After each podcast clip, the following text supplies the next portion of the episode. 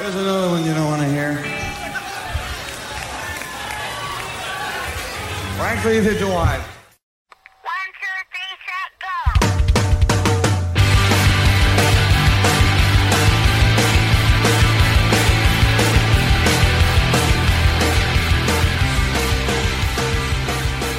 Right now on the Power Chord Hour, I'm very excited to be talking with the Milwaukee duo 1913. In the band, we have cellist Janet Schiff, along with percussionist and returning guest of the show, Victor DeLorenzo. The band is about to release a brand new song, Cello and Drums Forever, and that's going to be coming out, I guess, like within a week here, so very, very soon. And uh, we're going to talk about the new song, 1913, and a whole lot more. So, uh, Victor and Janet, how you both doing? Doing great. Hello to the world. Hello, Anthony. Nice to be joining you again on the radio airwaves. I've I've been very excited. It feels like uh, I feel like it was so long ago, but really it was just I guess back in September. Not uh not terribly long, but I also feel like you've been you've been quite busy since the last time I talked to you. And uh, and I remember mentioning that last time we talked. I'm like, I, what I like about you is you keep busy. You always seem like you have something going on. And uh, like like I mentioned, you know, 1913. You have the. Uh, I think even more. You're staying busy with that. You have this uh, new song coming out. I know you guys have uh, been playing a few shows around Milwaukee lately. How have uh, like how have the shows been lately? I know I know you played Janet, didn't it? You guys played like a birthday show. I know you played a few others. How have the uh, shows been going lately? Right. Well, in reversed chronological order, we played my birthday show at Anodyne in Milwaukee, Wisconsin, in a really trendy neighborhood. It's uh, coffee and um, they serve wine and everything too. It was um, a full house. I saw a lot of familiar faces, but a whole bunch of new ones too. We did one long set instead of doing two sets. Um, so that's kind of something we're trying out um, with uh, new shows we have. Um, so we just played a really long, beautiful set. Um, everything was effortless and um, you know, the notes were almost playing themselves. I love it when Nice. it gets like that. Yeah, it was great. And it's always so good to be up on stage with my best friend, Victor, you know? Then we played the Jazz Estate before that. That's Milwaukee's like premier jazz club. And um, it's one of our home um, home venues. It's a block away from the past office, which is um, a studio we've been working at. That's Um, my studio here in mhm. Milwaukee, the past office, formerly Sympathetic Muffler. That's a great name. but uh, yeah, the, the show that we did at the Jazz Estate was my birthday show, and that Oh, really? uh, happened. That happened right at the end of October. So we've got a couple birthday shows that we did, and then for now we're just concentrating on finishing our next full-length album with producer Josh Schmidt. Uh, we've been working with Josh on some new material, and one of the pieces which we just mentioned uh, is called Cello and Drums Forever, and that's going to be released on January 28th. So that's coming up pretty soon. But uh, it's a it's a new take on the recording process for us. Normally, Janet and I co-produce the records, and I engineer here at my studio. But for this particular bout of music, we decided to work with with Josh. So he's handling all the technical aspects and also helping with arrangements and putting together just the sonic qualities of the music, which is a great relief to me because I can just function as a as a drummer percussionist this time around and and I don't have to have all that extra responsibility on my shoulder. hmm Josh has a really neat um, sensibility with um, with technology too, in a, a different way. And he's got some amazing uh, programs um, in his um, studio um, called the Conservatory. And um, so it, we're getting a new perspective too. We're getting someone else to help produce this, and it's really turning out uh, wonderfully, as as you can hear from Cello and Drums Forever Yeah. which is just been a ballad that you know Victor and I wrote. It started out as a cell phone recording. Um, uh, so the source recording was me just plucking out a rhythm uh, with my four parakeets in the background, um, and I sent it to Josh, um, and he uh, started making the bass line, and so then um, he synthesized the birds um, and Oh, took. wow. So he he yeah he separated them out of the uh, the bass line because they were definitely combined somehow. So he has a technology that you know I'm having a hard time even describing. This sounds amazing. Yeah, it's a great studio. So we're really um, honored because he's a quite an accomplished um, uh, sound designer and composer. and then what happened uh, the next phase was that josh sent me the rough track and then i applied a drum set here at my studio the past office and then i sent the track back to josh and then he started working from there so um, of course it's all covid recording world now and instead of me bringing my drums over to josh's studio i can do stuff remotely here and then just send him the information. And then he can mix it together and and uh, apply whatever kinds of reverbs or compression or limiting or, or whatever he wants to do in the technical world. Mhm. and we found so far it's it's been very successful. And i'm i'm really looking forward to see what what happens with the next material because at the start of this project i had assembled a bunch of different drum tracks just wild drum tracks that i had recorded here and then I sent them to Josh and Janet, and they started uh, daydreaming about what was going to be on the tracks with the drum tracks. So Janet started fashioning different cello parts, and and if you listen to the recording, you can see that there's literally a cello orchestra happening. There are so many different tracks of cello, uh, which gives it a very wide berth of sound, and also it just is leading us in a new direction too because a lot of our previous recordings are are pretty much just trying to capture what we do live in the studio where this time around the studio is really being utilized as another instrument That that's like really neat too, because like I, I think with with uh, the band, I mean, just being a two piece. I mean, for one, the way you play with sound, and I feel like the way that even you play your instruments are probably different versus being in you know like a three or four piece band. And like, I mean, and that, that has been interesting too, because being so just very much like it's all in house. I mean, you write the songs, you record them, like it's basically you like you two are 1913. So I mean, having that having that like outside influence in there. This is was this the first time you've ever had kind of like anyone else working working on 1913 at all with you? well we've had other musicians uh, guest with us uh, live and also in the studio but this is the first time we've handed over the reins to someone else and and and let uh, and let Josh. Well, that's that's true. My son uh, Malachi, he produced a couple tracks for us uh, a few years back, but this is the first time we're working with someone in a in a full capacity as a as a producer for a full length record. Mhm. That's so neat. The uh yeah, that that has to be and it, it has to be cool too like like being in a uh I mean cuz I'm sure both of you I mean I know Victor obviously you've played in uh bands that have, you know, more than more than two people.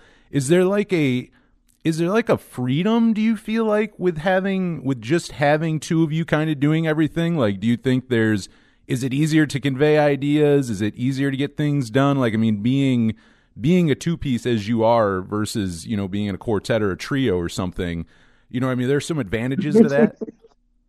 Oh yeah, and and our whole our whole package fits in my Volkswagen. That's what I like. even better. So, um, yes. So Victor Victor explains it like this. He's like, well, if one of us doesn't agree, it doesn't happen. So we have to have uh, unanimity. How do you say that? i know what I- I, know what you're saying unanimity, or I don't know. what it- I don't know. But I just I just took a red eye from Hawaii. Forgive me. Um. So it's it's very easy when it comes down to just two people having their opinion um, and whether or not something happens if, if we're not in total agreement at first then it's just a matter of convincing the other person or or just deciding that maybe there's a different way to go about a decision but it, certainly is a lot easier than being in a trio let me tell you that Um, right. Being you know i i want to get back to like you know like we were just saying i mean you guys have been playing a lot of shows lately and i feel like i feel like you guys are always playing shows which is great. Like it seems like you're very much a live band and like i you're very much uh, a group that i would like to see live. Because just listening to it i'm like that it seems like it works best in a live setting. Did you did you start playing like out right away when 1913 formed? Or i mean did that take a while before you started playing out a lot Oh, we played right away. Well, Janet's been playing in one form or another of, of 1913 for at least what 15 years, I imagine. oh wow It's going, it's going on. Like we've been, Well, uh, We've been- 15 years, yeah. Janet, Janet's been uh, the principal uh, force behind 1913 because 1913, of course, is, is the year that Janet's cello was built in, in Transylvania. but uh, but I, I didn't come into the scene until a little bit over a decade ago when one afternoon, one Saturday afternoon, Janet called me and wanted to know if I wanted to come sit in because she was having a performance at a place called the Circle A that evening. And I had met Janet previously on some free jazz shows that we were both doing. We were invited by a friend of ours, uh, Jason Vittelspa, to, to come in and perform. I was playing full drum set and Janet was playing cello, of course. And I decided uh, when Janet invited me that it, it sounded exciting enough that I would come down. And even though I didn't know the material, I figured, well, I could probably at least fake my way through it. And when I got there, I saw that there was another drummer there. So then I was a little bit more relieved, thinking that, oh, good, at least I can kind of hide behind what this guy is doing. And we played the show. The show was very successful. The three of us had a blast. And afterwards, I talked to the other drummer and I said, I'm so glad that you were here because I didn't know what I was going to do. And at least I could follow you. And he looked at me with this dumbfounded look on his face and he said, Well, I've never played this stuff either. so, so Janet pulled a fast one on both of us and just invited us out of the blue, and we were just reacting to whatever she was presenting us, and it turned out to be successful. And then from that point on, we played quite a few shows as a trio, but then it got to the point where Janet and I decided that it was going to work out better if it just was reduced down to the two of us. So the trio became a duo, and then that's uh, how we've been playing ever since. That's uh that's really neat. I mean, Janet, you'd you'd have some faith in in them to just have them kind of come down and and play like that. Hey, that's chamber rock. you know. Uh, oh, remember when we were playing in Chicago and they they dubbed us heavy cello rock from Milwaukee. it was kind of cool. Heavy You know, cello- so, monsters yeah. of cello rock. right. but yeah, I mean, Victor and I have, you know, as someone, um, our friend, rest in peace, um, Mark, uh, Professor Mark Manti said that 1913 was um, distilled down to its true essence, which is just me and Victor. And my, you know, hundreds of cellos I'm playing, and it, you know, people are very surprised when they come up to us and they they might hear us before they see us, right? and performances. Sometimes in you know we've played um, some big uh, street performances in Milwaukee to uh, Bastille Days and Summerfest. So people might be drawn to us, thinking they come up, they they only see the two of us. But you know one of the tricks is that the that looping uh, pedal is how I pull off what we do live, you know, or in the studio. So um, I'm using these looping pedals now. I've got one that has three looping pedals combined, plus now a harm- harmonizer in my chain. Um, I, I play through um, bass amps, and um, you know I have a, a pickup and a, a microphone near the bridge. You know, so we're, we've got this, and it all you know, even with everything that Victor plays, we're portable and, you know, we just, we set up, we play, we have a blast and, we, you know, we uh, make a lot of sound for just two people on stage. It's very unassuming when you see the stage set up, and I, I think a lot of people are probably confused, having heard some of the recordings, to think, well, how can they transfer this in a live setting? Because as Janet mentioned, she just has her cello, she has a looping pedal and a small bass amp. I usually play with just one snare drum, one floor tom, and one cymbal, and then we have two vocal mics. But the sound that we produce really is quite a full complement, and um, that's one of the the magic aspects of, of what we do together is that we can create such a big high fidelity sound from such little stage equipment and and that's that's I think a very strong point for us, and it also uh, helps to get us in and out of the gigs fast. Yeah, you never know. We you got to make a quick exit. but some of these super fans of Victor's, you know, they kind of they have a certain look. They kind of glaze over, Yeah, and and then he, you know, he gives autographs and stuff. They they'll take pictures. They try to. Sometimes they'll crop me out, but um, well, a lot of times too, the sound engineers when we show up at a gig, will load in the equipment, and then they'll say, "Where are you going to bring in the rest of the stuff now?" and we just say, "No, I'm sorry. This this is what we have." And then they're very excited because it makes their job so much easier. just nice and easy. Yeah, that, that does sound like a uh, like a pretty easy setup. And I mean, I got to Yeah. say too, like I've only had the pleasure of uh, hearing you guys live, like on YouTube. So like I haven't been able to see it live, live. But I will say, watching videos, like the sound that you fill out with just two members is amazing. I mean, it really like. I mean, and I want to get into that in a little bit too later, just playing with dynamics because I'm sure with like Right. the two of you trying to fill sound with i mean even with the even with loop pedals you know that that's still which i mean i gotta ask too janet is that almost like playing a whole nother instrument on stage because it sounds like you're doing almost i don't know if programming is the right word but like it sounds like with the loop pedals and all that other stuff on stage you got to do a little more thinking than just playing the cello Yeah, it's gotten after it's only hard for about 10 years, you know. Um I those the one my setup now is very instinctive for me and it's just part of my right leg. Um and so let's say I'm playing cello, I'm doing pizzicatos, I'm looping, I'm bowing, I'm looping, and then I'm singing and playing live too on top of that. Yes. I'm doing a lot, and sometimes I I used to kind of short circuit. that's not good I've worked it all out, and um, we've got a yeah. I'm able to do it now, and like I was saying, this performance we did, um, my birthday show, which was like a couple days before or after my birthday, um, just was so effortless and felt so good. And that jazz estate gig too, where everything was flowing just the way it really needs to. Well, it's gotten to the point where, like a good actor on stage, you memorize the words so they don't mean anything anymore. And then you can present a performance that comes from your body and soul. And it's the same way with, with trying to get this music across. We're, we're so instinctive now that we can, we can depend on certain things of what we do because we've done them so much that it's almost second nature. But at the same time, that also opens us up to improvisation. So, so we never have to feel as though we're doing stuff by rote per se, uh, even though there are structures to the to the pieces that we play for the most part.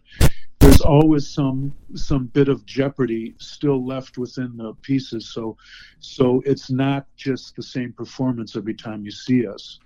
Um, it's we, we don't really have a set list either. We we usually just work off the cuff, depending on what the audience uh, gives us back.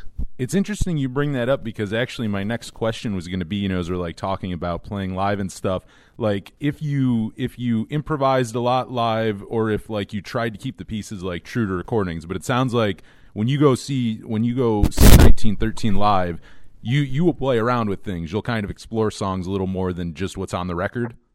Well, sure, because if you think about the recording, I can start with about 12 or 12 or 33 cellos all at once, right? So I build that on stage live for people. Wow. Yeah, and so Yeah, there's nothing pre-recorded about what she's doing. It's all it's all handcrafted uh, for the individual audience that we're performing for. I'm getting anxiety trying to think about like being up there doing all that and programming it correctly and making sure you're like putting it in the right place and everything. That's insane. Well, Janet's like a record. Janet's like a, a recording engineer on stage. really? I mean, true. It, it sounds like it by all means. Yeah. So I mean, it takes a little while. So all those songs are going to be elongated. There's going to be um, maybe uh, a gradual buildup of those cello layers um, in the recordings. Like this this new one, for instance, every single cello has is three cellos to create a cello orchestra, so that there's the variance. You know, so sometimes I'm looping, but guess what? I'm even looping when I'm looping Jeez. you know so i'll i'll play the same thing and loop the same thing over and over instead of looping harmonies because it creates a real full sound and experience and natural sound. And i'll i'll do octaves. I'll go up an octave. I'll go down. I can delete those back you know if i do it right. Otherwise you know victor victor will tell you how many times well, I have to delete, and it takes two seconds to delete and two seconds to re-record. Great for the it's the top li- top of the line for the foot-based uh, looping pedals. Um, there's some hand, you know, some tabletop ones, some body armor ones, which are kind of cool. Um, but you know, this one works the best for my setup or our setup. That's I mean that's just insane. It definitely it definitely mm-hmm. seems like something after doing it with time. Like maybe it gets easier, but yeah, that's that's so crazy that like I mean you're you're like a second member really, like in a way you are a trio. Like you're kind of two members in a way. The way it usually happens too, Anthony, is that when we start out with the first layer, Janet, for the most most part, is is laying down some kind of a bass figure, and then I try and play the drums in a very straight manner, just to lock in with that. So then, when we start getting into the different uh, accompanying layers that are being built, I can free up the drumming a little bit more and start to react to what's going on with what Janet is is recording. And the the end result is that we have a real firm foundation that that is set down first, but then things can get a little bit more expressive the more that the piece is developing. And sometimes Janet will take a little bit of liberty with the structure and I'll go along with her. And then other times, uh, just because of the nature of what we're doing, there might be a little hiccup here or there in the rhythm of what she's doing. So then my computer and my mind has to start accommodating those hiccups. So whether it means that the beat is a little bit shy or it's a little bit before the beat or after the beat, I have to accommodate that to make things sound uh, groovy, to, to make it sound like music. So I can't just play in a real formulatic, real, real machine like way. I have to be very aware of, of what is being fed to me. I mean, Right. Yeah, essentially, he's letting a cello player set the rhythm um, because that's what gets recorded. So he and I work really, really closely on my first loop is the most important. Now, sometimes I am doing drones though, Victor, Mhm. right? And so we'll start just really atmospheric and just do drones, and then it's more of a um, uh, free form song too. that's crazy. It like Yeah, some some of the pieces are just outright improvisations that we know kind of where we want to get to in the improvisation, but it's it's all very free form and and uh, the, the structure is dictated by how we're feeling that particular evening or or what we had for dinner or how many drinks we had whatever. Have like have either of you really like by the sounds of it 1913 like the way the way you like write for the band and everything seems like it's such a different way than maybe you normally write like i mean do you do you feel like either of you like have ever written for any other bands the way you do for 1913 like the whole process even like and again going back to that duo thing how you fill things out like how things have to work. I mean it, it i it's interesting how you do things. I, I don't think I've talked to a band who's like, like I love it. It's just interesting, you know. Like, do you feel like you have to kind of change your like writing for 1913 as opposed to like like if you're writing for other you know bands that you've been in? Well, we, we always we always have the the luxury of cultivating our own uniqueness, and what I mean by that is that we can respond to each other in a very pure, immediate fashion because of the way the, the structures are developed. Um, I've never been in another band like this, and I always tell people that if you want to hear 1913, you have to hear 1913 because even though there's other duets that maybe are guitar and drums, maybe some kind of a looping device is, is incorporated, it still doesn't really match up to what Janet and I do because we're drawing on our own individual influences and also our, our experience of, of playing with other musicians, whether it be in a, a rock context, a country context, uh, classical, jazz, what have you. I mean, we've, we've had experience experiences with all those different genres of music. So this is the only group I've ever been a part of where I can really call on all that all that experience. That's really yeah. That it it's neat because just like even talking to you about like like writing the songs for 1913, like the the process and the way it goes and everything. It's just it seems like it's also uses like like a part of your brain and like a part of creativity that like like again you just wouldn't maybe use in a more conventional like if you're just writing more straightforward conventional pop songs or something like that you know you kind of i feel like you have to approach these songs a little differently Well, these are all um, drawn from our experiences. I think Victor kind of summed it up. Um, And that- Janet's also a great writer too. So Well, she I've been in- sometimes brings she brings finished pieces to me as far as chord structures and melodies, and then we flesh it out from there. Mhm. But like I say, the the uh, deciding factor is always what is happening at the moment, because ev- every time we play, it's it's handcrafted for that particular audience. There's no pre-recording going on. I'm not necessarily depending on a particular drum pattern every time Mm. so so it's very organic in that regard. Right, and we'll flow into different songs once in a while in a new way as we change our performances and add songs and or, um, you know if we're feeling a certain way you know as emotional humans we are we are creatives uh, we were neighbors for three plus years also um, so we're uh, best of friends and collaborative um, artistic partners, which I'm really proud of all our work we've done. And it's been 12 years, Victor, just so you know. Twelve. it has been. Yeah. hmm Yeah, I did the math. So he's been, he and I have been working together 12 years, and it's been wonderful. We've done hundreds of performances in art venues, uh, like these rock clubs, right? Uh, we've also done, um, you know, stuff affiliated with ballet. We've done um, outside gigs that we got paid a lot, but it looked like we were busking.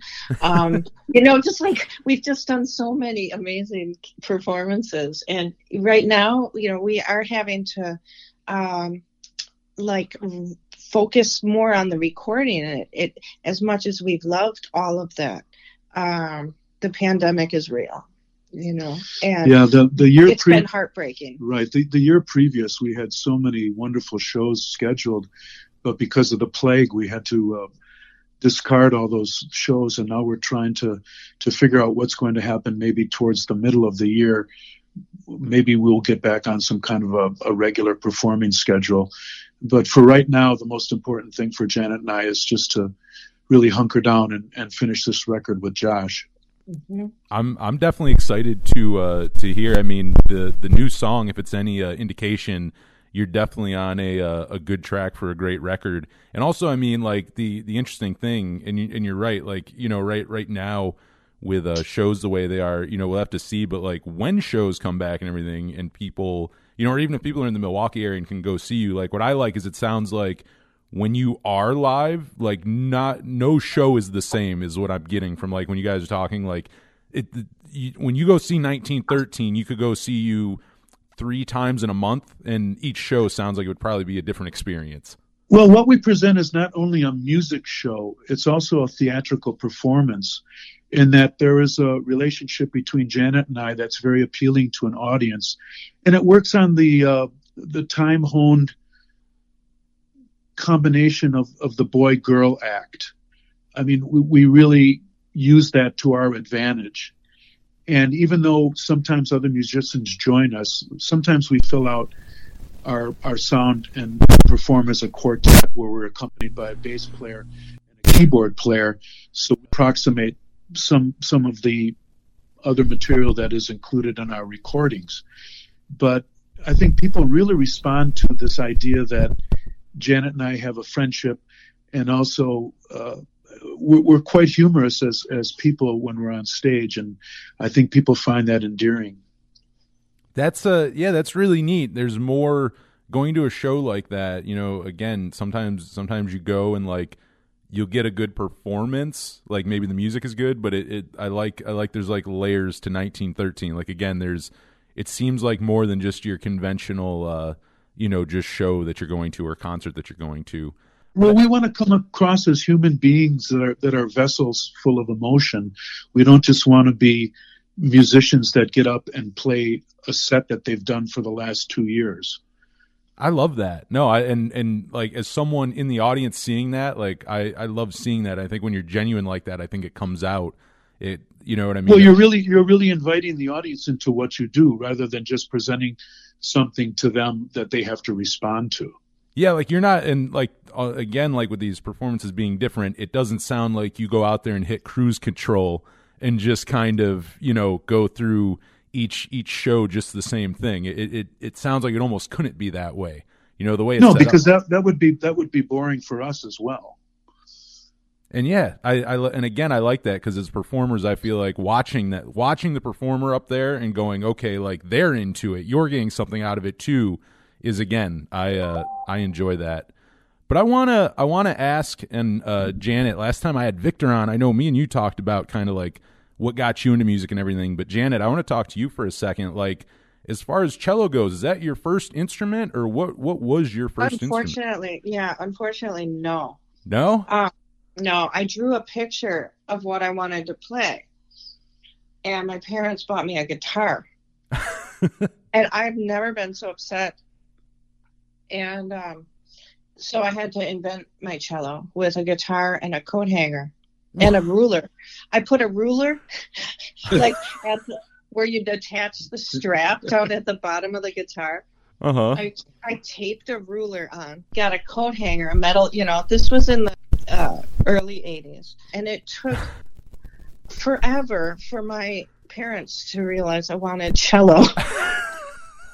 I didn't know, I didn't know the word cello because I think I maybe, you know, I, I think I saw Yo-Yo Ma on, I'm pretty sure I saw Yo-Yo Ma on channel, you know, channel 10 in Milwaukee, the public, the, um, what do they call it? The public The television. station. Yeah, the PBS, Milwaukee PBS.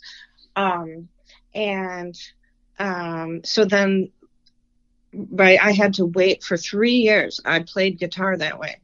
And then finally uh, came up with the word cello and got one real soon and got lessons. And I've been playing ever since. Um, my mom was a classical pianist. My grandmother was um, um, true performer in Milwaukee's music history.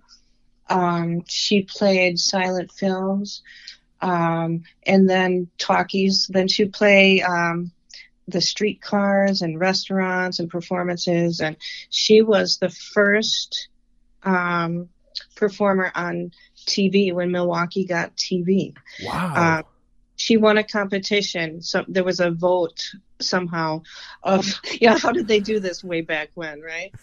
And there there was a vote. Uh, who do you want to see first on TV? And my grandma won the competition. So that is amazing. yeah, and um, and she was like a contemporary of Liberace, right? And Right. Didn't she know Liberace? Yeah, she was. Um, her friend was mentioned in that Liberace um, movie that came out. I have some of her music. So this was Marguerite Schiff is my grandma, and her friend was Misbehaving. And I actually, That was her name, Misbehaving. yeah, That is great. Beatrice, Beatrice Haven. yes.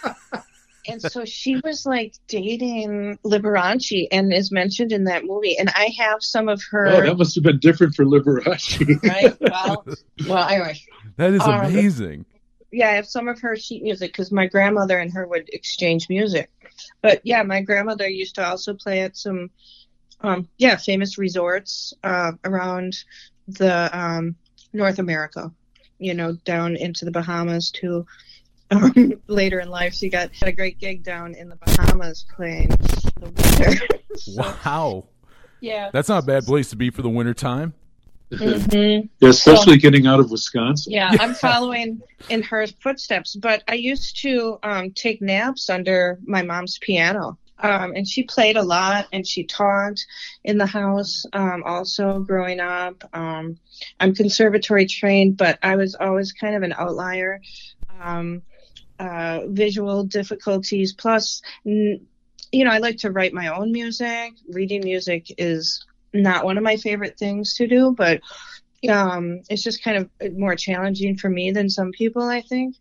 Um, and so I was always kind of like, um, always dedicated to the cello itself, but classical was um, a role I tried and um, got through some college in performance of cello. Um, but it got a little too difficult. So I actually have my master's of psychology now. Nice. It uh that was it was easier for me than getting a master's of music. So, but I also already had a career going for music, you know. So I'm finding a really nice uh, lifestyle here. I feel like No. at that point too, if you already have the career going, you know what I mean. Like with the g- degree, like maybe it's nice to have, but like obviously you know what you're doing. If you have a, you know what I mean. Like if you're already like doing it, like I feel like I feel like you're good then. Yeah, and that was right around the time, like when I was getting my bachelor's, was uh, right when I met Victor. So, um, yeah, that has been um, just such a just such a joy to work with him all these years and uh, collaborate. You know, That is uh no, that is awesome. And I mean, once you did start playing cello and everything, I know you said like Yo Yo Ma was probably like the thing that got you uh, into cello, but like once you started playing everything, who were like some early influences for you? Mm. Well, I've always really liked pop and rock music and stuff.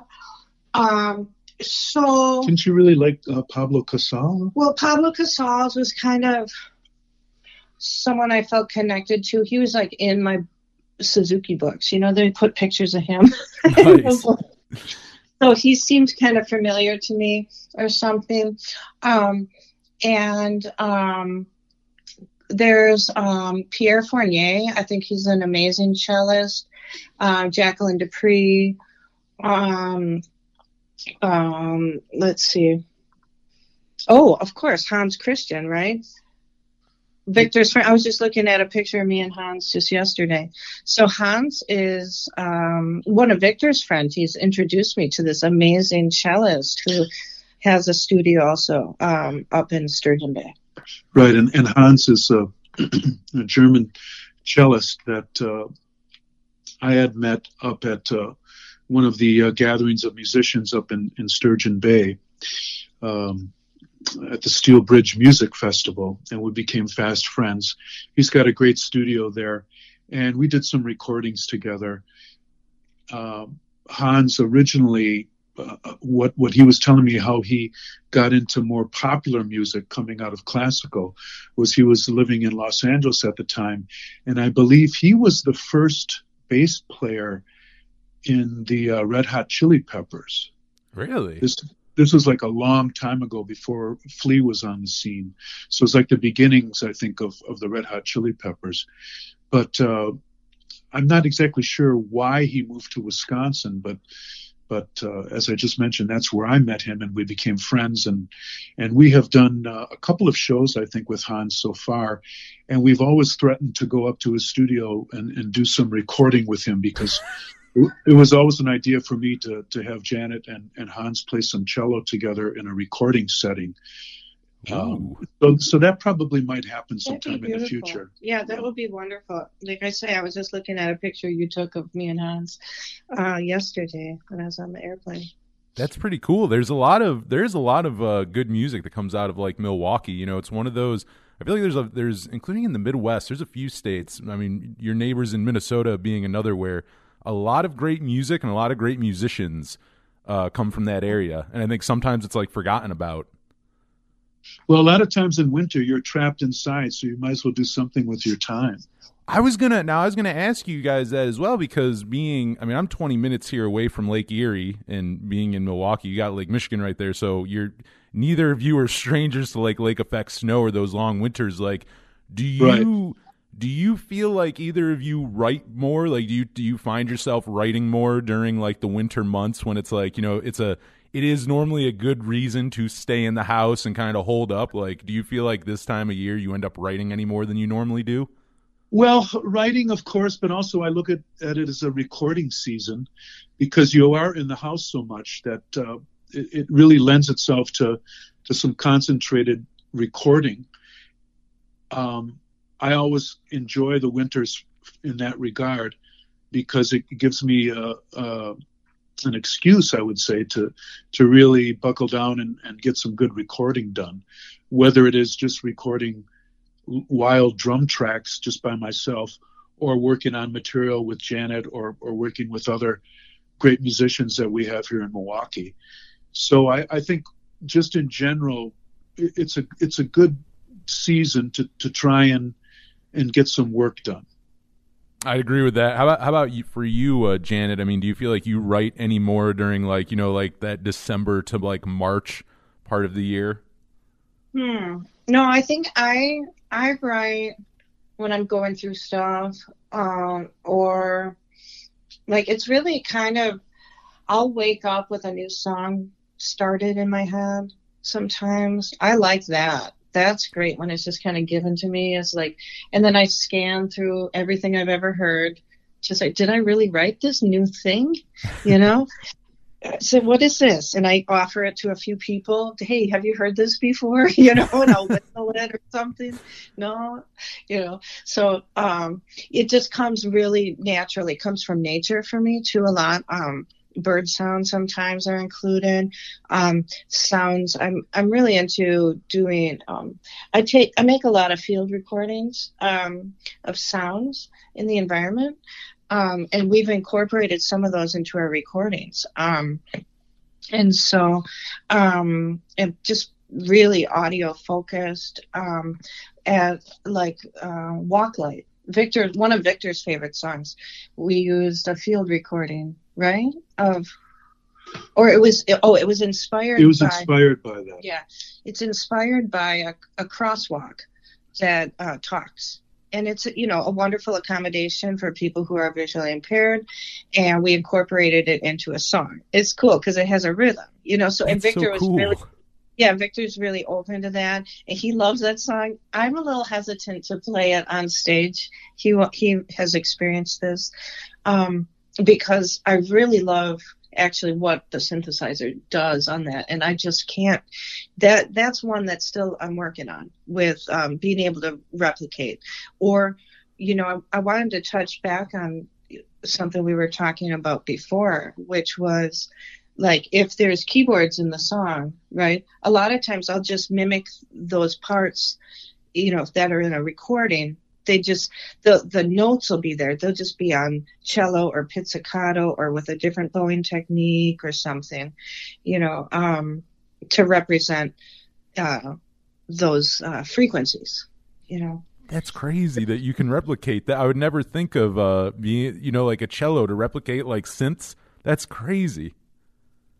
Oh, it's fun. And like that's uh, the reason to get that harmonizer so I can do some more experimentation uh, and and go like supersonic. There's I can go eight octaves up and eight eight octaves down Jeez. live. And so it's something I'm not going to use all the time, you know, but it's in my chain in case there's a special part or a special song that needs some enhancing. It I, I want to bring up because you were just talking about like doing like field recordings and stuff and something that I, I wrote down like i feel like in a lot of 1913 songs there's like I, I maybe soundscape is the right word for it where it's like i feel like it takes you to this like it puts you in an environment it kind of puts you in a place a lot like a field recording does like when you listen to a field recording you know it's kind of supposed to bring you wherever you recorded that at. Like so I, I guess in a way you kind of answered it, but I mean, is that do you feel like that's an intentional part of the 1913? Like when writing a 1913 song, that ambiance, that soundscape, that kind of like that environment that you create with it. Like, is that something that's intentional, or is that just kind of how you know, like that's just kind of how you write, and that's how? well it i think out? that i think anthony that's up to the listener i mean we we probably have received a comment more than once that our music is very cinematic and in that way it does suggest locale. But at the same time we're not really trying to put a, across now you're in a basement in on the east side of milwaukee. Uh, we're just we're just playing the music and and leaving it up to the listener to form their own notions of of either locale or what kind of feelings that they get from listening to the music. It's it's very malleable in, in that way, and we enjoy doing that because we never want to hit anybody over the head with our music. We want to invite them in and have them create their own dreams or nightmares, depend, depending on what the music suggests to them. I, you know what? That makes sense though. Listen to your music because there are there, you know, like not not every uh not every place it takes you is like bright and sunny. You know, I mean, I and that, Right. that, that that's what I like about it. But I also I think that's interesting. I like I like that idea that you kind of you would rather us by the sounds of it let us conjure up what we you know what I mean like where it brings us. That's it. You'd rather each each listener go somewhere different. That's it. Yes. It's so it's very um what is that? Subjective, Mm-hmm. right? There we go. Yeah, subjective. Yeah, Exactly. open for interpretation. Right. Mhm. cinematic makes I, I do like that actually cinematic i think for uh for some of your songs i uh i can see like where they're going with that one i i do want to get back to uh to i mean the single at hand here uh cello and drums forever and we kind of talked about you know already like its creation and like writing and everything but like as far as the beginning of the song versus the uh, final product which people will hear soon like did it did it change a lot or did it stay pretty true to the like you know initial idea for this song Mm. Well, it's got this um, African uh, beat. Um, so I was just, I was plucking out my bass line, right? And I sent it to the engineer. And um, so that, um, it just started growing and growing and growing. So no, it's, n- it's nothing like the original because the original is this, uh, um, that re- that little recording in my, in my phone. It's uh, voice recording number fifty eight. Um, I can send it to you maybe. Um, but um, so it's just uh, it's a, a, a massive. Uh, Well, it, start, it starts project. it starts with an idea. And then what josh did in a brilliant way was he selected a drum track that i had submitted to him. And then he affected the sound of the drum set and quantized it and used it to fortify what was happening with janet's cello ideas. So when i first heard the piece in one of the rough forms I was hearing it for the first time. It wasn't as though I was playing to something that Janet had created. I just offered up a drum track, and then it was used to accompany what what Janet was doing. So in a way, when I listen to what Josh has done, I'm hearing it for the first time. It's almost like a child on Christmas morning opening a package and being surprised by what's inside the package. oh that's Well, then- interesting Well, but then Victor did take that and he played over the whole thing live. Right. That was the next phase of it. But Yeah. the initial phase, Mhm. I was just submitting tracks and then they would come back and then I would respond to that with a little direction that maybe Janet or, or Josh would give me. Mhm. But uh, it's a very collaborative process that we've we've come across here. And it's it's not a traditional way of music making. It's it's really of the modern age. And uh, especially what's happening now with the plague, where a lot of music is being transmitted back and forth Mhm. through through the internet where we're not in the same room playing together which is something that janet and i have done on on past recordings. But that's why i'm so excited about this new approach is that i don't really know what is happening until i i finally hear something. That it has to be exciting. Like instead of you know like normally i feel like if you're in the studio and you're like working on a song in the studio or even just in a rehearsal space or something you know you're you're obviously there in real time for the progression, and you you know you you kind of know.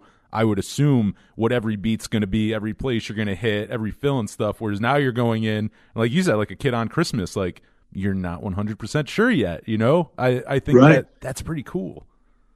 It's cool you know it's making me nostalgic for the uh the studio so maybe our next album will be back upstairs at the past office Yeah. Well, it's, it's nice that we have uh, this these different abilities, and and uh, we can record in, in all kinds of different fashions. That we don't have to feel locked into one thing or another. You have options. Right. And as a, as a musician, as an engineer, as a producer, um, as a performer on stage, all these all these things are are very intuitive in, in a certain sense, but also we're always trying to come up with something in the end result that makes us happy and, and we feel jazzed about. It's not as though we're setting out and, and we're going to do this particular idea and that's what it's going to be, even though we have done it in the past. But in this new way of working, so much more is left up to chance and arrangement after the fact, which which is something very uh, new and different for us. But it's very exciting to work that way. hmm We've uh you know we've talked a lot about uh obviously cello and drums being like the the two big instruments in a 1913 but outside of cello and drums like what instruments do both of you play? cello Just cello? All cello. no, Janet also plays uh, key bass and she plays other keyboards and does some singing. Um, in our recordings, I've played some keyboards. I've also done other percussion. Of course, uh, singing uh, comes into play in, in some of the material.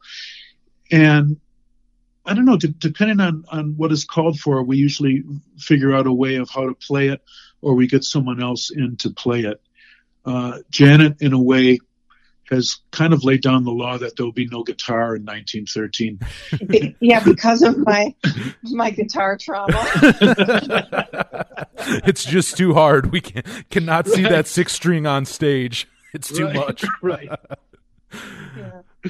Hey, I you know what though? To be honest, as a listener, I I actually don't think I'm against that. I think I think so far you've been okay without without guitar. So I, I don't I don't think you're uh, like lacking anything without it. thank you Yes, yes. But, uh, I'm glad that comes across. Yeah, I mean, I have all sorts of instruments, and we, you know, we can play. Victor's a multi instrumentalist, and I guess I am too. Uh, we're both also visual artists. Um, Yeah, we create all the packaging for our, our CDs, and Janet's a very fine photographer, and I, I really get into the idea of making watercolor montages, which some have been featured on some of the packaging of our records. But we're oriented uh, not only in a visual way, but uh, of course also in a in a sonic way. I love how Yeah, in house again how everything is like even even down to like artwork and stuff. Like it it is very much Victor and Janet by like all means. The two of you are like 1913, like in every definition, basically. yeah, he's 19 and I'm 13. It's all explained it now. out. You know, if anyone wants to go to the website, we spell it out. That is right. Yeah, if you want the name, is it in all caps or am I am I making that no, up? not no, no. Well, Okay. I mean, a lot of times we'll print it up that way, but sometimes it doesn't come up that way. Computers read that as all different words. Each it reads it as an abbreviation. Yeah, that Um, so yeah, it's caused a little challenge sometimes, even with Facebook that way. But yeah, um, we we just um, we'll take it any any which way. But um, you know, our our website and for advertisement purposes is all spelled out. Uh, you know, I wanna, I do wanna uh, jump real quick to Victor because I know, you know, we're talking 1913, and also in a couple days here. Actually, if you're listening to the radio show, I believe today it comes out. So for one, happy release day to you in the fu- from the from the past, Uh, the the uh, the Night Crickets record comes out on the 21st. the 21st. Okay, so actually, yes, when the radio show's out, uh, that will be when the uh, when the episode's on the radio show. So I guess from the past, happy happy record release day to you. Um, Thank if you're. If you're listening to this on Friday, so I just want to talk about night crickets for a second with you, um, because last time we talked, I remember it was still under wraps. I remember you mentioning you had something neat coming up that uh, you couldn't discuss yet. I believe this was what it was, and uh, I'm very excited for it. I'm really enjoying it. So, like, let's talk about that real quick. Like, Night Crickets. How did this? How did this band get formed? If you want to talk about it for a second, let people know about your uh, other project that you're doing right now. Sure. Um, in the year 2013, I was back with Violent Femmes for a few shows, and we played a couple weekends at the Coachella Festival in in California. And backstage at the show, I met this fellow named Darwin Meiners. And Darwin is a multi instrumentalist and also a manager of David J. David J is the bass player who people might know from Bauhaus and Love and Rockets. And we struck up a friendship. And then about a year ago, this past holiday season, Darwin gave me a call and he wanted to know if I could create some drum tracks for him so he could write some music to the drum tracks.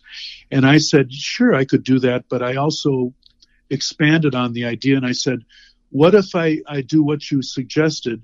But also, why don't you see if maybe David J would like to lend his talents, either playing bass or writing text or playing other instruments in the recordings? And we decided that this might be a fun thing to do. And, and David was contacted and he was into the idea. And so we just started creating stuff and sending the tracks back and forth via the internet. Uh, of course, very much the, the style of what a lot of people have been doing during the plague here. And, and it just turned out where we had a six song collection that we were very, very proud of. And at that point in time, I decided that I was going to take a chance and try and find a uh, a record deal for the the six song EP. So I contacted this woman Cher- uh, Cheryl Pawelski, who is uh, uh one of the uh, chief uh, people in the Omnivore Recording Company, and I sent the tracks to her with the idea that she was just going to give a listen and and see what she thought. So I sent the tracks to her on a Monday. She got back to me on a Wednesday and offered us a licensing deal. So so that was the fastest turnaround I've ever had with any record company or record company executive. And it, it helped too that Cheryl is from Milwaukee and was, of course, uh, a fan of Violent Femmes. So she knew my previous work, but but I instructed her that this is something totally different. And she came back with, with real enthusiasm and she played it for her staff. Everybody really liked it. So we decided that we were going to put out a six song EP. But then what happened was Darwin and David and I were so happy about what we had done with the six song EP that we decided we would keep going and we came up with another seven songs and at that point in time, I said to Cheryl, hey, listen, this is really developing into a full length record. Can we still work out a deal like this? And she said, yes, just keep writing and let, let me hear what you come up with. So when I finally presented the, the finished uh, 13 songs, she was very excited about it. And we turned the EP at that point into uh, the full length record that is going to be coming out. And what, what's really fun about the recording is um, Darwin, David, and I recorded most of the material by ourselves, but there are special guests, and the biggest special guest on the record is Janet. Janet's nice. playing cello, and also she's playing uh, keyboards, and also does uh, electronically affected background vocals on one of the pieces. So she definitely is the fourth cricket. Nice. So we got some night. We got some 1913 on the new Night Crickets. Then we got the whole band actually on the new Night That's Crickets. Right. 19 Cricket. 19 Cricket. I I love it. Had you? I mean, had you ever? Because uh, I was wondering that. I mean, obviously, the Violent Femmes and Bauhaus and Love and Rockets, all of them kind of being of that like around that same era. Had you ever? Had you ever crossed paths with David J. like back in the day at all? No, I, I never had. And to tell you the honest to God truth, I wasn't really that familiar with any of the Bauhaus or the Love and Rockets material, other than a couple of the hits that they, they each had. So it was all a brand new experience for me. And I really love the fact that uh, uh, David plays a fretless bass too. So that's that's right in the world of the cello almost in in that regard that there are no frets involved. But I, I really like what David did with his bass playing to my drums. And the material was created in a similar fashion to what we were just talking about as far as the new 1913 material, in that I would send drum tracks and then those two guys would add their additions and then send them back to me. And then we would keep just ping ponging back and forth until we came up with something that we decided was more or less finished. So that that was another uh, fun experiment to be part of, and I'd have to say overall, with the exception of maybe one time on one particular piece where I had added some background vocals, and the other guys didn't think they were appropriate, that everything that we did back and forth was readily accepted.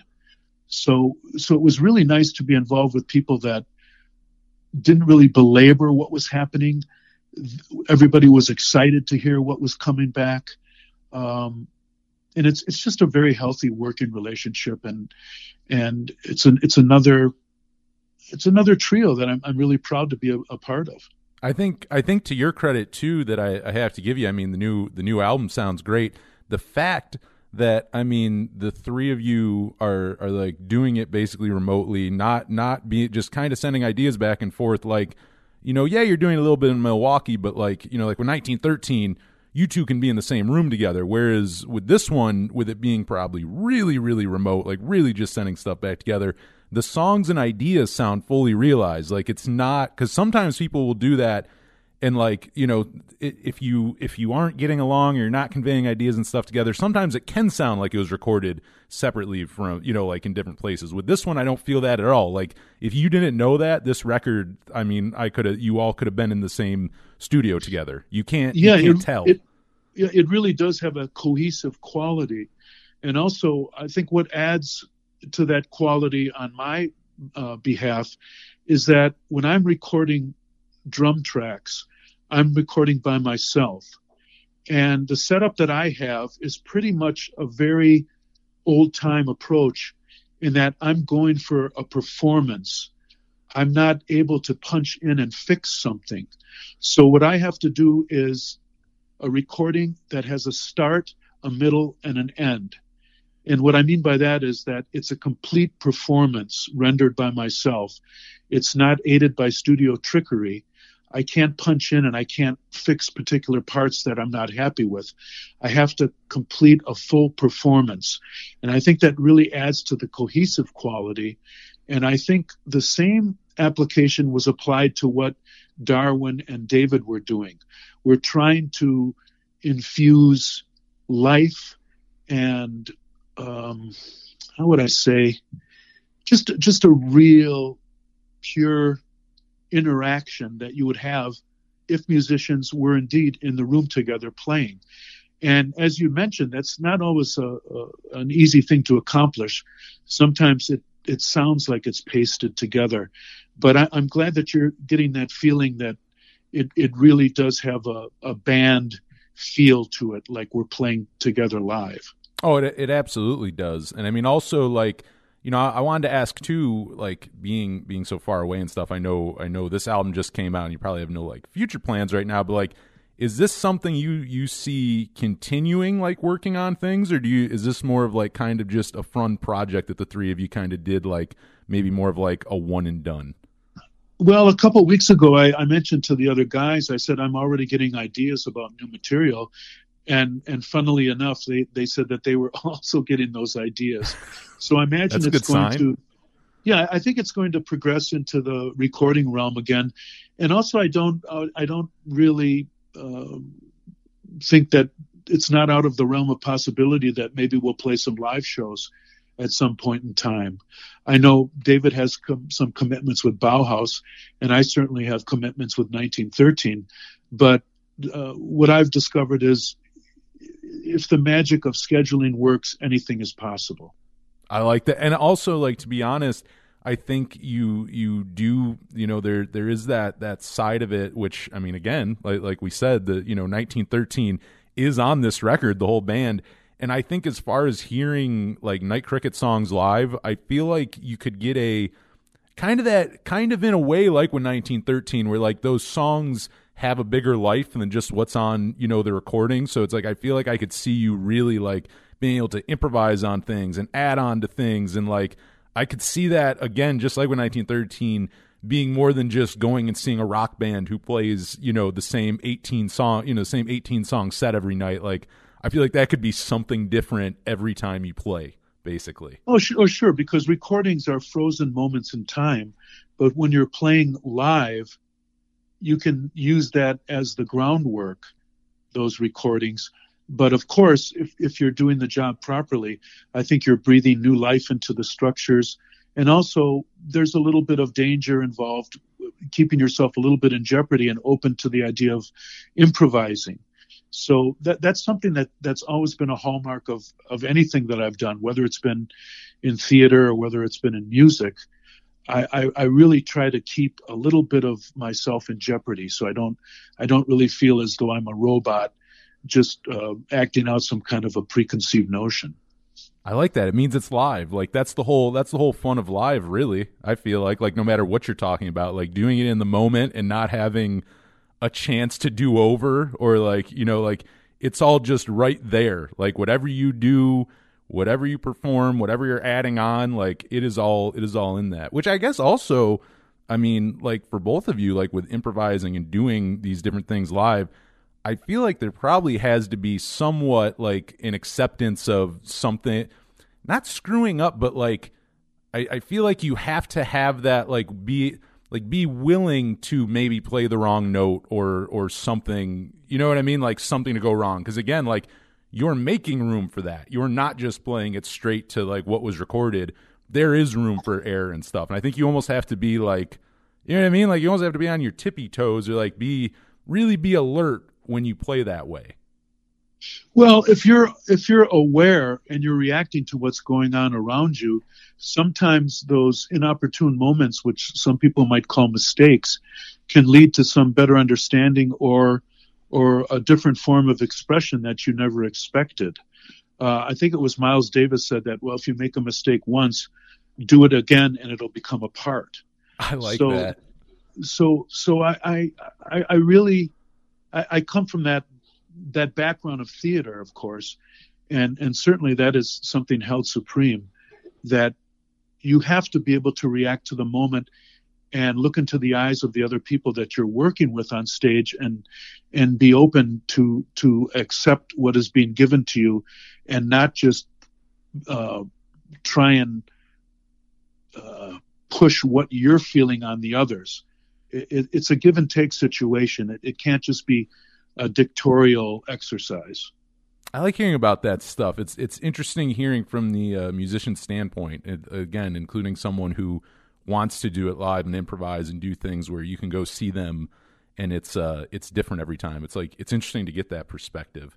I also like I want to get your perspective as well as people are listening to new 1913 and new Night Crickets. I mean, y- your drumming is all over the place right now this month. People can uh people can hear you play the drums all over, and I want to ask you like differing? Like wh- how did how did your drum style like how did you have to change things up when it came to recording new 1913 versus the new night crickets? Like do you feel like you had to change your style up much? Like like what differed between the two?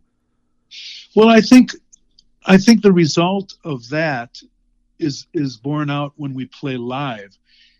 For these two projects, the recording process, as we alluded to before, is completely different in that a lot of times I'm just submitting drum tracks that I have recorded on my own just for my own amusement. So then it's up to the other musicians that are involved to take those tracks and do something with them musically. So I'm not really responding to what's happening unless when the tracks come back to me, I'm I'm superimposing other parts.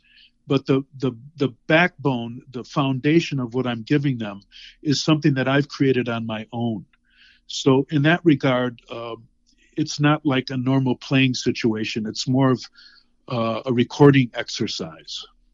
That that's interesting. It's it's Now, I guess on the other hand, are, is there anything that you kind of you feel like you used, you know, kind of like a tired and true style trick, whatever it is that that you applied for both bands? You know, like just something in your drumming that for both it, it was kind of the same.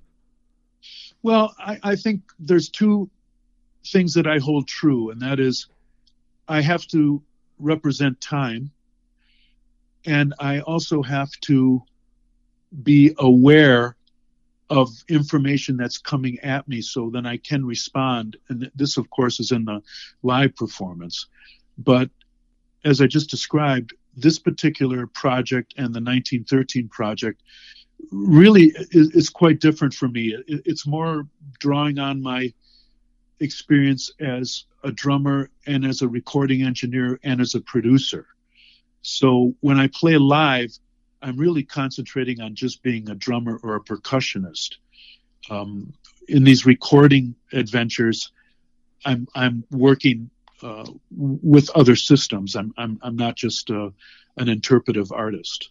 And I think we talked about this a little bit last time. I know we talked like more about like just you getting into recording and everything like that, but like was it was it right away you were into the like the side of that where you're where you're doing it like wearing all those hats? Like were you were you into that right away? Like now you sound i feel like there's some enthusiasm to it but like in the beginning was it more like just nerve-wracking trying to do everything or do you did you kind of embrace that from the get-go? It all came natural from the get-go. Um, on my instagram a few days ago i posted a picture of my first tape recorder, which was a little Aiwa reel to reel recorder that my father bought me when I was nine years old. And from that point on, I was really interested in the recording of sound. At first, I wasn't even thinking about music. I was just recording dialogue off the television. And as I progressed in my musical education, I started to figure out that sound has to come from somewhere, and that is a recording studio or some kind of recording application. And the more I learned about that, the more I started to really dive into the idea of being an engineer, which led to the idea of being a producer. So it all kind of fell in naturally for me, but but at first it was just a fascination with the uh, technical aspect of recording something and then organizing those recordings, which that's what music is organization of sound. So I, I kind of feel like I'm I'm still learning about all that stuff, but at the same time, there certainly is a wealth of knowledge behind me now that I can draw from. But I, I think that some of the best performances I've I've given as far as a, a drummer, a percussionist, or or just as a musician in general, come from not knowing what I'm going to do, and it's almost as though you you call upon the instruments to play themselves. That's interesting. I mean, it kind of that's kind of like uh, you know, Janet. I know earlier you were talking about like I, I think you said sometimes you wake up and just will have like a song idea in your head. hmm Which Yeah, I'm always. Um, I just always feel like that's going to be a good day too. Um, you know, Victor is such a pleasure to work with because he's so open, right? Um, and he's um, just so creative, right? So if if we like the sound, like we figured out one of his chairs has a cool string sound, you know. I We'll, love it. we'll we'll incorporate that into a recording. Yeah, um, you know, it's at the studio here uh, at the past office, and you know, like he's just so open minded that um, it, nothing nothing's really impossible. We used um, I I was standing in a um, a friend of mine's attic, and she had some cool wind chimes, and it really surprised me that Victor was actually this is maybe when we first started recording together. The victor was um, willing to use one of my sound recordings um, my field recordings in and it became um, like a ghost track in one of our songs. There's the um, I forgot which one, but there's a there's a, a wind chime that's going. It's really beautiful, um, and so that's when I realized that he's continuously changing and growing and learning. He's watching videos all the time. He's reading books all the time. He, you know, it's just like. Um, uh, Victor is an expert on many things, including the Beatles. Well, I wouldn't say I'm an expert, I think so. but I'm I'm certainly interested in a number of different things. And when you were just saying that, Janet, I was thinking to another experiment that I think was very successful for us, which was uh, one particular time I was at Janet's apartment, and she was playing me some recordings of her grandmother, and there was this particular recording of her playing "Summertime," the Gershwin piece, and it was just a a fraction of a recording where there was a, a solo that Janet's grandmother was playing. And I said, Janet, I love that solo and I love the sound of the organ that she was playing on. And I said, why don't we at some point, why don't we build the beginning of the song and the end of the song and we'll incorporate that live recording of your grandmother From 1968. from 1968. So, Wow. so that's exactly what we did And, and we created that in the studio and then the final touch was we had our late friend rob wasserman play acoustic bass on the track which helped to really tie it all together and it's an incredible version of that famous song but through this recording janet got to play with her grandmother which i thought was a fantastic thing That's so Right. neat. she died right before I, um, uh, you know, invented my cello.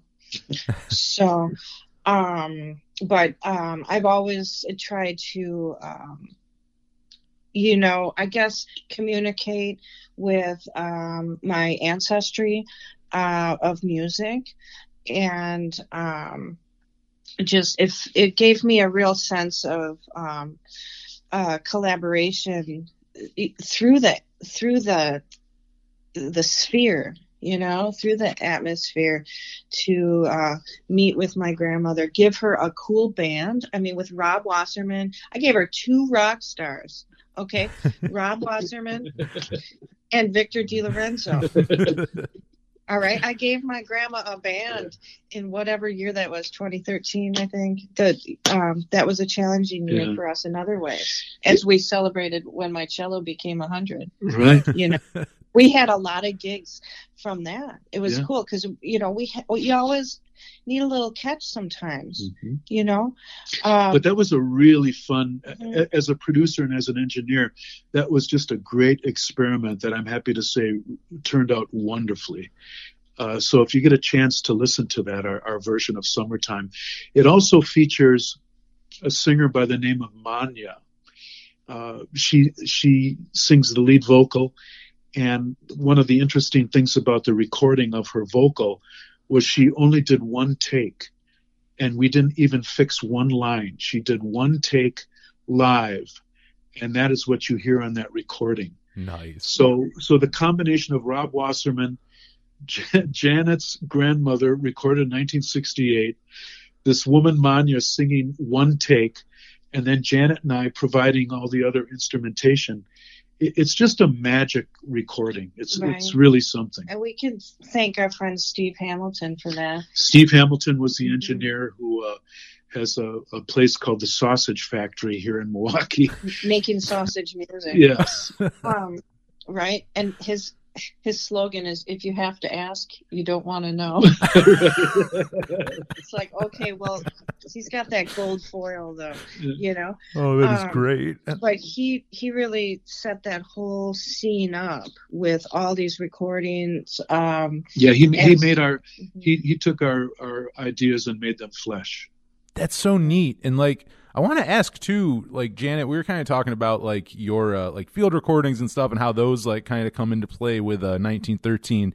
And Victor, I want to ask you like do you feel like and I I I kind of I mean I like I kind of have an idea, but I want to ask the person who, you know, is doing it like do you feel like it's more the musician side of you or the producer engineer side of you that can do things like like because that's what I feel so interesting. Like you hear things, whether it be like the sound of a chair, and go, we can make this into so- like that that thing where these unconventional like things that that someone else may not go, well, that's music or that goes in there. Like, do you feel like that part of you is more the musical side and going, you find like, you know, oh, this thing's rhythmic or something? Or do you think that's more the producer engineer of you going, wow, how can I manipulate this sound to make it into like something totally different?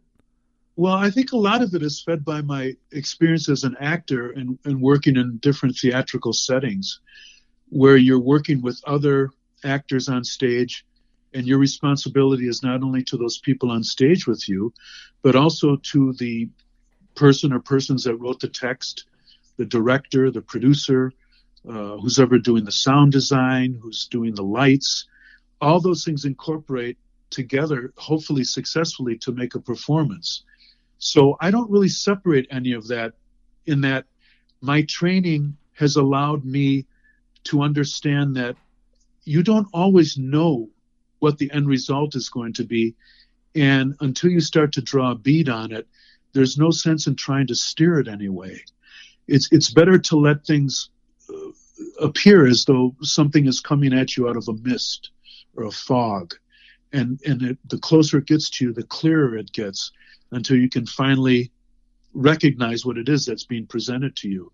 So there is a little, a bit of magic, I think, involved, and also uh, a deep understanding that there's a soulful aspect of of human beings that that cannot be denied.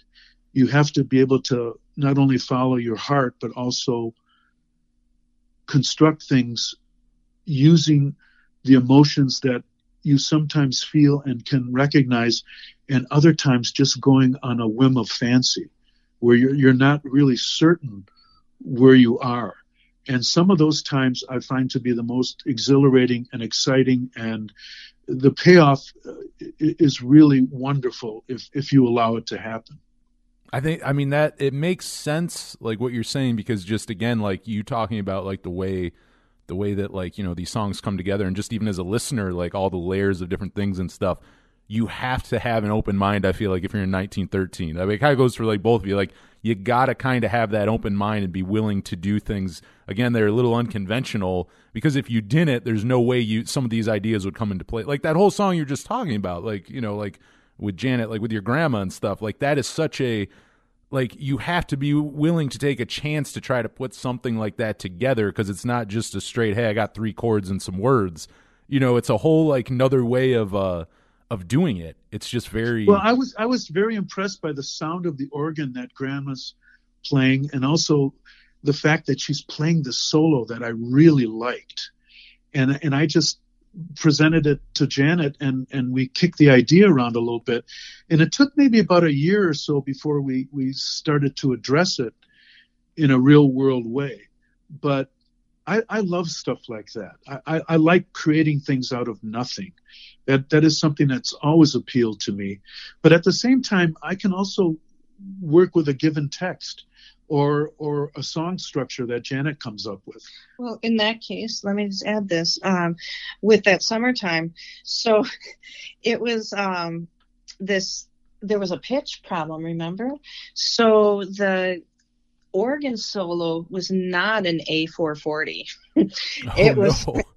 it was sharp and so this is uh this is something we all had to rob wasserman had to tighten up those strings. I had to tighten up my cello strings. The vocalist had to tighten up her vocal cords you know? And um you know i think the drums stayed in tune but that was about it right? Uh, so that was another challenge of that recording. That is very little it not very obvious. We'll say it's a subtle uh, thing that you know no one would really notice except we know what we had to do to get it. Yeah, hap- we had to happening. address that to make it musical. I'm I'm definitely gonna have to. We're gonna have to put summertime at the uh, end of this episode for sure because I I think it's so like the build up for people who haven't heard it. Like it sounds so interesting, and to hear this final product, like it's great to hear like how you've put this together and all the different places it comes from, and to actually hear it, we'll definitely uh we'll definitely play that at the uh, at the end of this episode. I, I myself I haven't heard the song yet, and I can tell you as a listener, I'm really excited to hear it myself.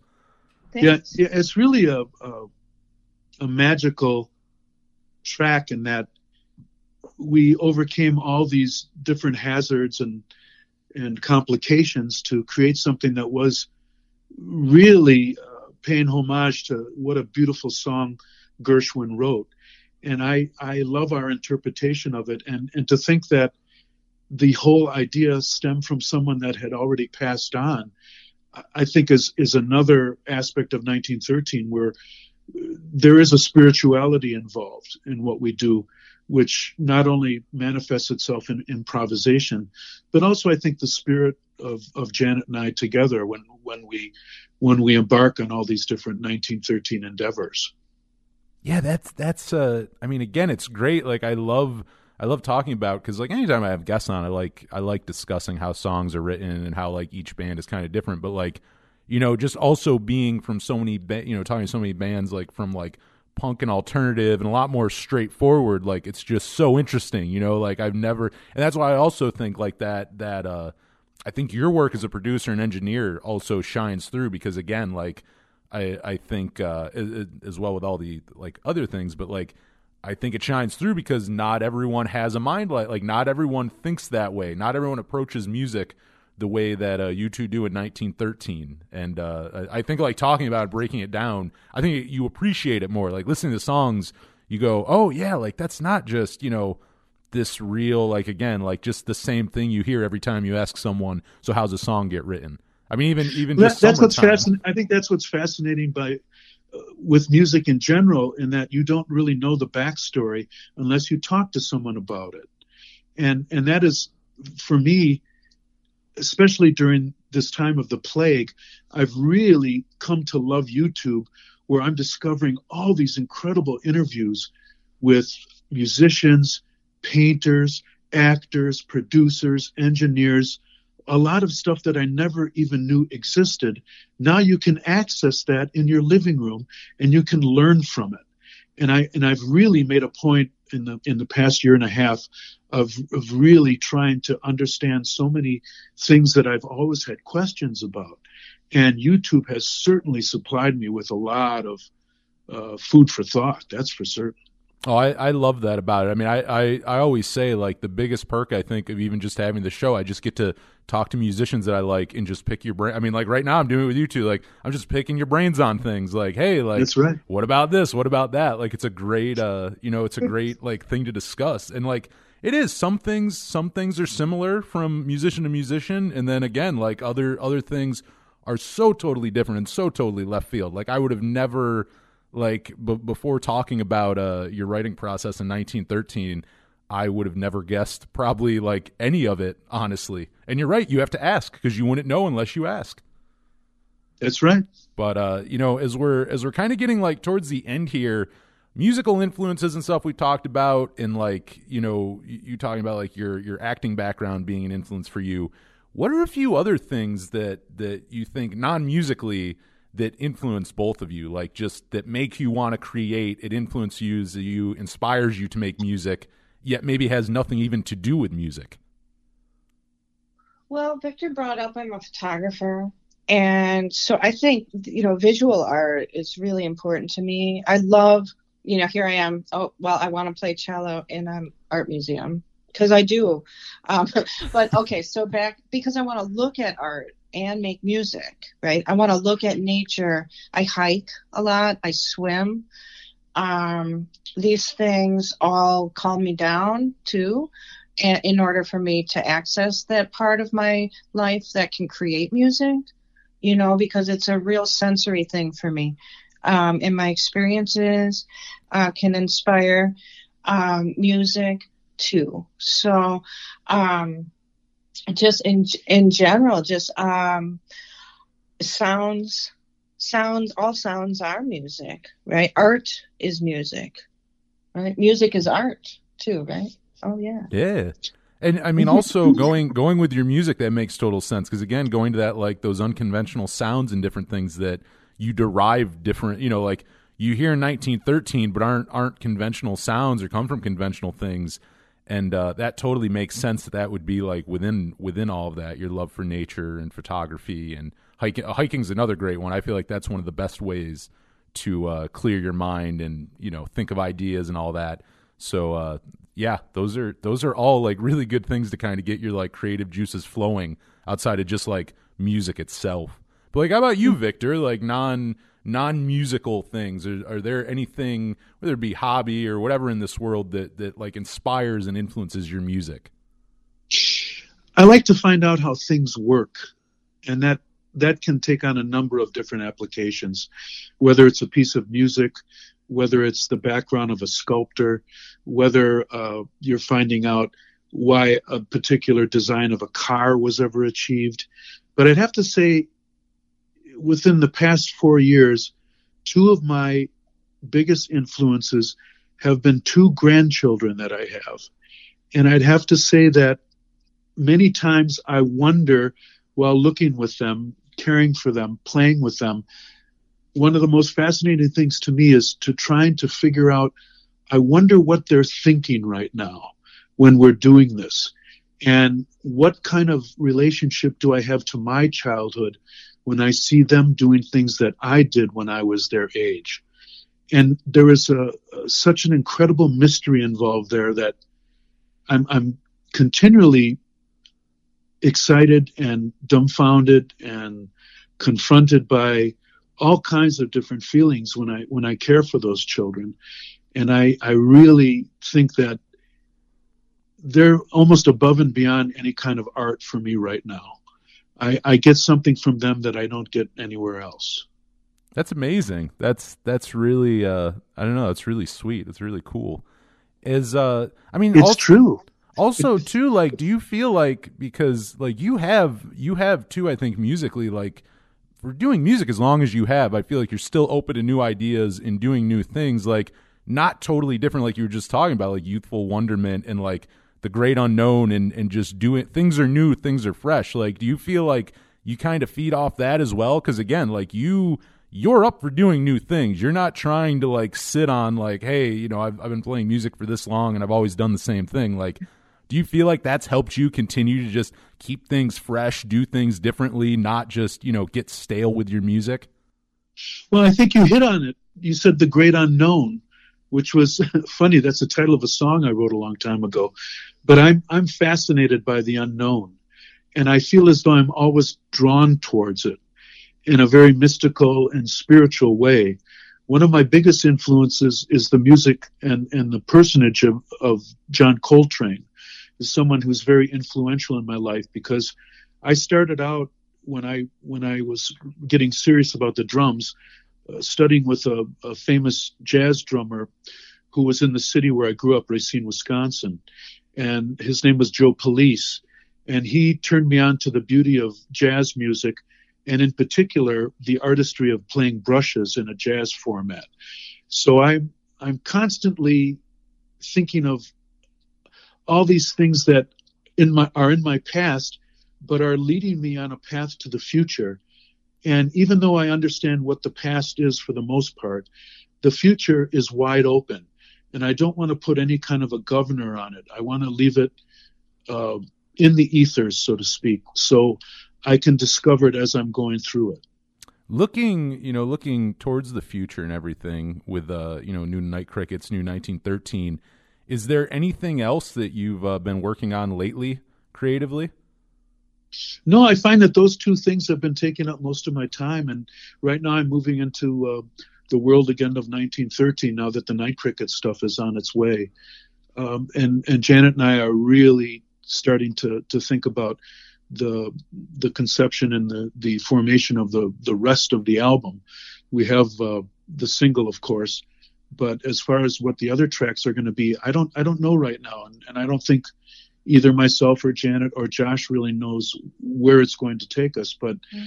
I'm I'm really excited in the in knowing that once we get there, I think we're we're the three of us are going to be very proud of what we've come up with. Yeah, Josh is extracting some really neat harmonics that he found um, from Victor's drum tracks that the normal ear cannot hear.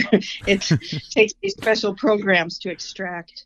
Um, you know, I'm really proud. I just was accepted um, a video project um, uh, is of 18,000 photographs um, that I took um, since the pandemic was declared. Jeez. Uh, so yeah, so 18,000 photographs are in an exhibit um, coming up uh, next week, f- running for Well, they're all showcased in, a, in one video, right? yeah, it's all in one video. Wow. Um, and it's also accompanied by over 220 cellos. Um, wow. And so I touched on it before. So the uh, the arts world is geared a lot towards visual art, and so I titled this piece "Music is Art," and I had to make the video in order to submit my music, basically. Um, but the video is well received apparently because it got into this um, it got into this pretty prestigious show in Milwaukee. It's my first video submission. It's my first visual art submission. Congrats. I'm really excited. Yeah. That is So, really yeah, cool. we're, we're just and you know Victor I was Victor's learning this today too. Um, you know, so we're just surprising each other and we have our creativity. We're going to keep oh, we always come back to um to collaborate. I love it. I I love uh, talking to you both. You're both very. You stay busy. I mean, I, outside of and again, I love that. Like you were talking about 1913, but like both of you had many other things going on, and uh, again, it's kind of that. It kind of even the great unknown thing. I think you have to have that to continue doing, to, including if that was your first uh, video submission. Everything like again, just doing doing different things and keeping it fresh. I think I think as a listener, you can tell when people do that and uh, I, I can tell you it is uh, greatly appreciated because it comes out genuine. You know, the music comes out more genuine that way. Yeah, we're not waiting for the future. We're creating it. I love that. I love that. That is that is perfect. So, I mean, closing closing up here. Where can people? I'll put you on the spot. Where can people find 1913? Where can they find Night Crickets? Where can they find both of you? Like like if people want to go find the music, stay connected with you both. Where can they go find you online? Okay, well, we, you know, we're in all the social platforms. Um, be careful of the imposters. I'm trying to get them to go away. But um, 1913 spelled out. Um, we're 1913 with the number sometimes, with 1913 MKE for Twitter and Instagram. So, um, and then of course in 1913.com, uh, we don't have anything on our schedule except for um, the releases right now. We're just going to wait and see what's going on, whether it's safe to perform or not. But uh, the website is up and current. As far as the night, as far as the night crickets are concerned, you can go to Omnivore Recordings, and you can order the new music there. And also, there's a, a quite a, a lengthy description about the formation of the group and also about the individuals. Um, we also have a 1913 Twitter account. Excuse me, Yep. Night Crickets. See, they're kind of interchangeable in a way. the Night Crickets um, has a, a web. Excuse me, not a website yet. We have a Twitter Twitter uh, presence there. But uh, I think more things are going to be developed in the future as far as videos and, and what have you. But but right now we're just concentrating on the record, which I guess came out today. Yeah, if you're listening to the if you're listening to the podcast, it'll be out Friday. This comes out Monday. If you're listening to the podcast, it'll be out Friday. But if you're listening to the radio show, that bad boy is out. You can you can go order it literally while you're listening to this. You can get on your phone and order that thing right now, which I highly recommend because it is great. Please do, please do. And yeah, I mean, happy again from the past. Happy happy release day in the future to you. But uh, yeah, I mean, listening to this, we will uh, we'll play some 1913. We'll play some uh, night crickets and stuff. Uh, anything else either of you'd like to add as we close this out? Well, I like that idea of featuring uh, cello and drums forever in your broadcast. We will do And that also- first.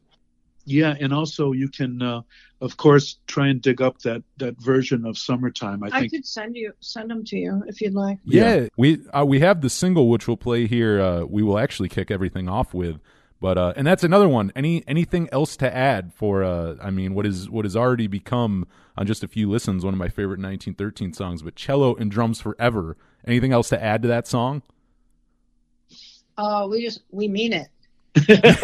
I I, lo- I love it. I Or love else. the, title and, wait. or- Cello and jumps forever, or else.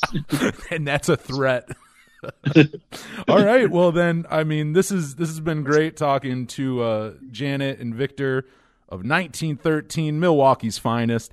We're gonna play one right now, which you've you've never heard this song, and I think you're really gonna like it. Right now, here is cello and drums forever. Dot dot dot or else. right here on the Power Chord Hour.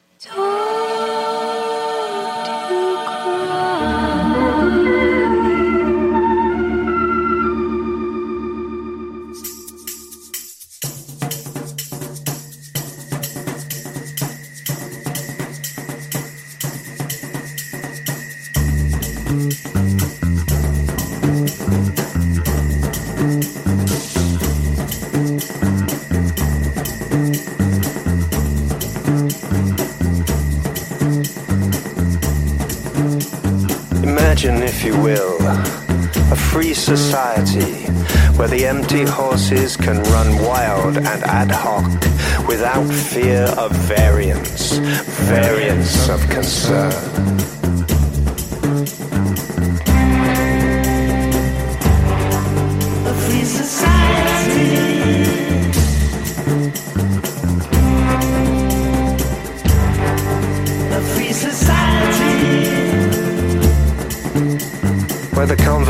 Is between Juliet and the thimble, and Oumuamua is visiting from a galaxy far, far away.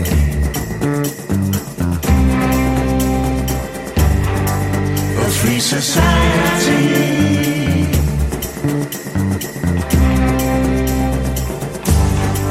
A free society.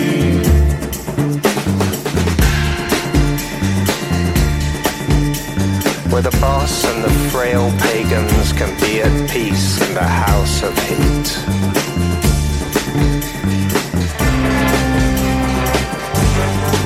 A free society.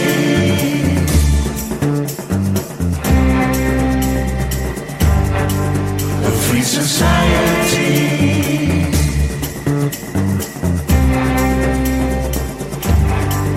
A free society.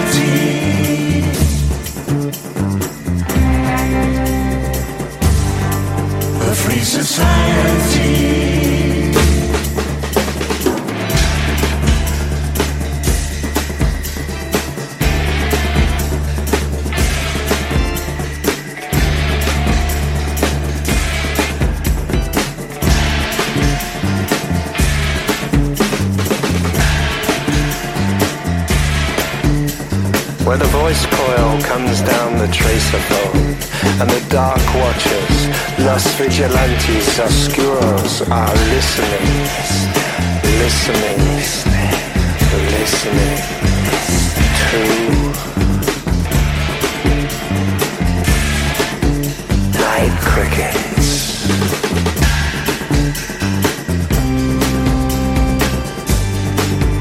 Free society.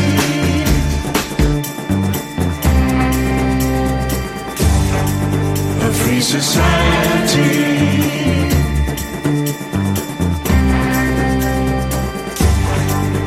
Free society.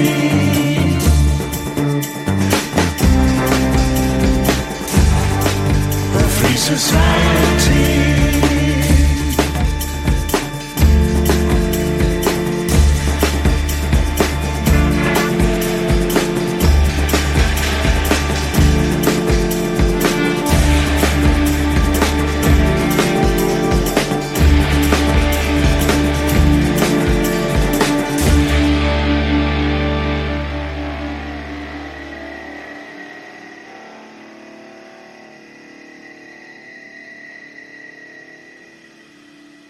Right here on the Power Chord Hour podcast. That was Night Crickets with a Free Society, which their record of Free Society is coming out this Friday, January 21st. Make sure you go check that out. I mean, you have members of Violent Femmes, Bauhaus, and Love and Rockets. I mean, amazing. And it's really, I got to say, I've heard the whole record.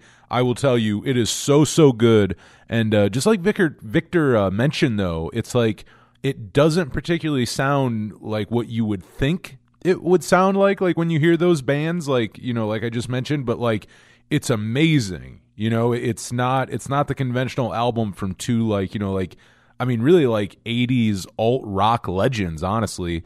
And uh but i like it because it's so it's so the opposite of what you would expect but it's really really good. And i feel like every song has its own personality. So like i, I don't know i really i really enjoy it and i'm happy to hear that they're going to do more with it because uh, you know this this deserves to be more than just like a one off project. So definitely make sure you go pick up Night Crickets, a Free Society. Before that, that was 1913 with Summertime, like we were talking about during the uh, episode. Beautiful, beautiful song there, and uh, I, I think it's even cooler knowing the backstory. You know, after you know that, you kind of appreciate the song even more. And opening up that block of music you i mean if you're listening to this when the episode comes out you're amongst the first to hear a brand new 1913 song that is cello and drums forever. That is going to be out next week on january 28th make sure you go pick that up and uh, support 1913 great great band. I want to thank uh, janet. I want to thank victor.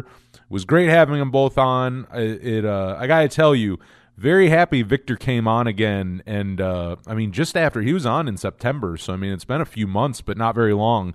So, uh, I mean, including someone like that, I mean, just a damn legend. I mean, by all means, a uh, a legend. I, I love his music, whether it be Violent Femmes, whether it be 1913, whether it be Night Crickets, the uh, stuff that he did with Moe Tucker of the Velvet Underground back in the 90s. I mean, he's done solo stuff that's great there's uh, there's a lot of music to dig through, and uh, Victor's just a, a, talent. I mean, even outside of music, just a talent with you know acting. We didn't, funny enough, we didn't get to it again, and I and I thought we were going to get to it this time, but just you know we get on we get on talking about other things, but uh, you know Victor also had a, a, radio stint there for a while early on in his career, and uh, I've always wanted to talk to him more about uh, his days in radio.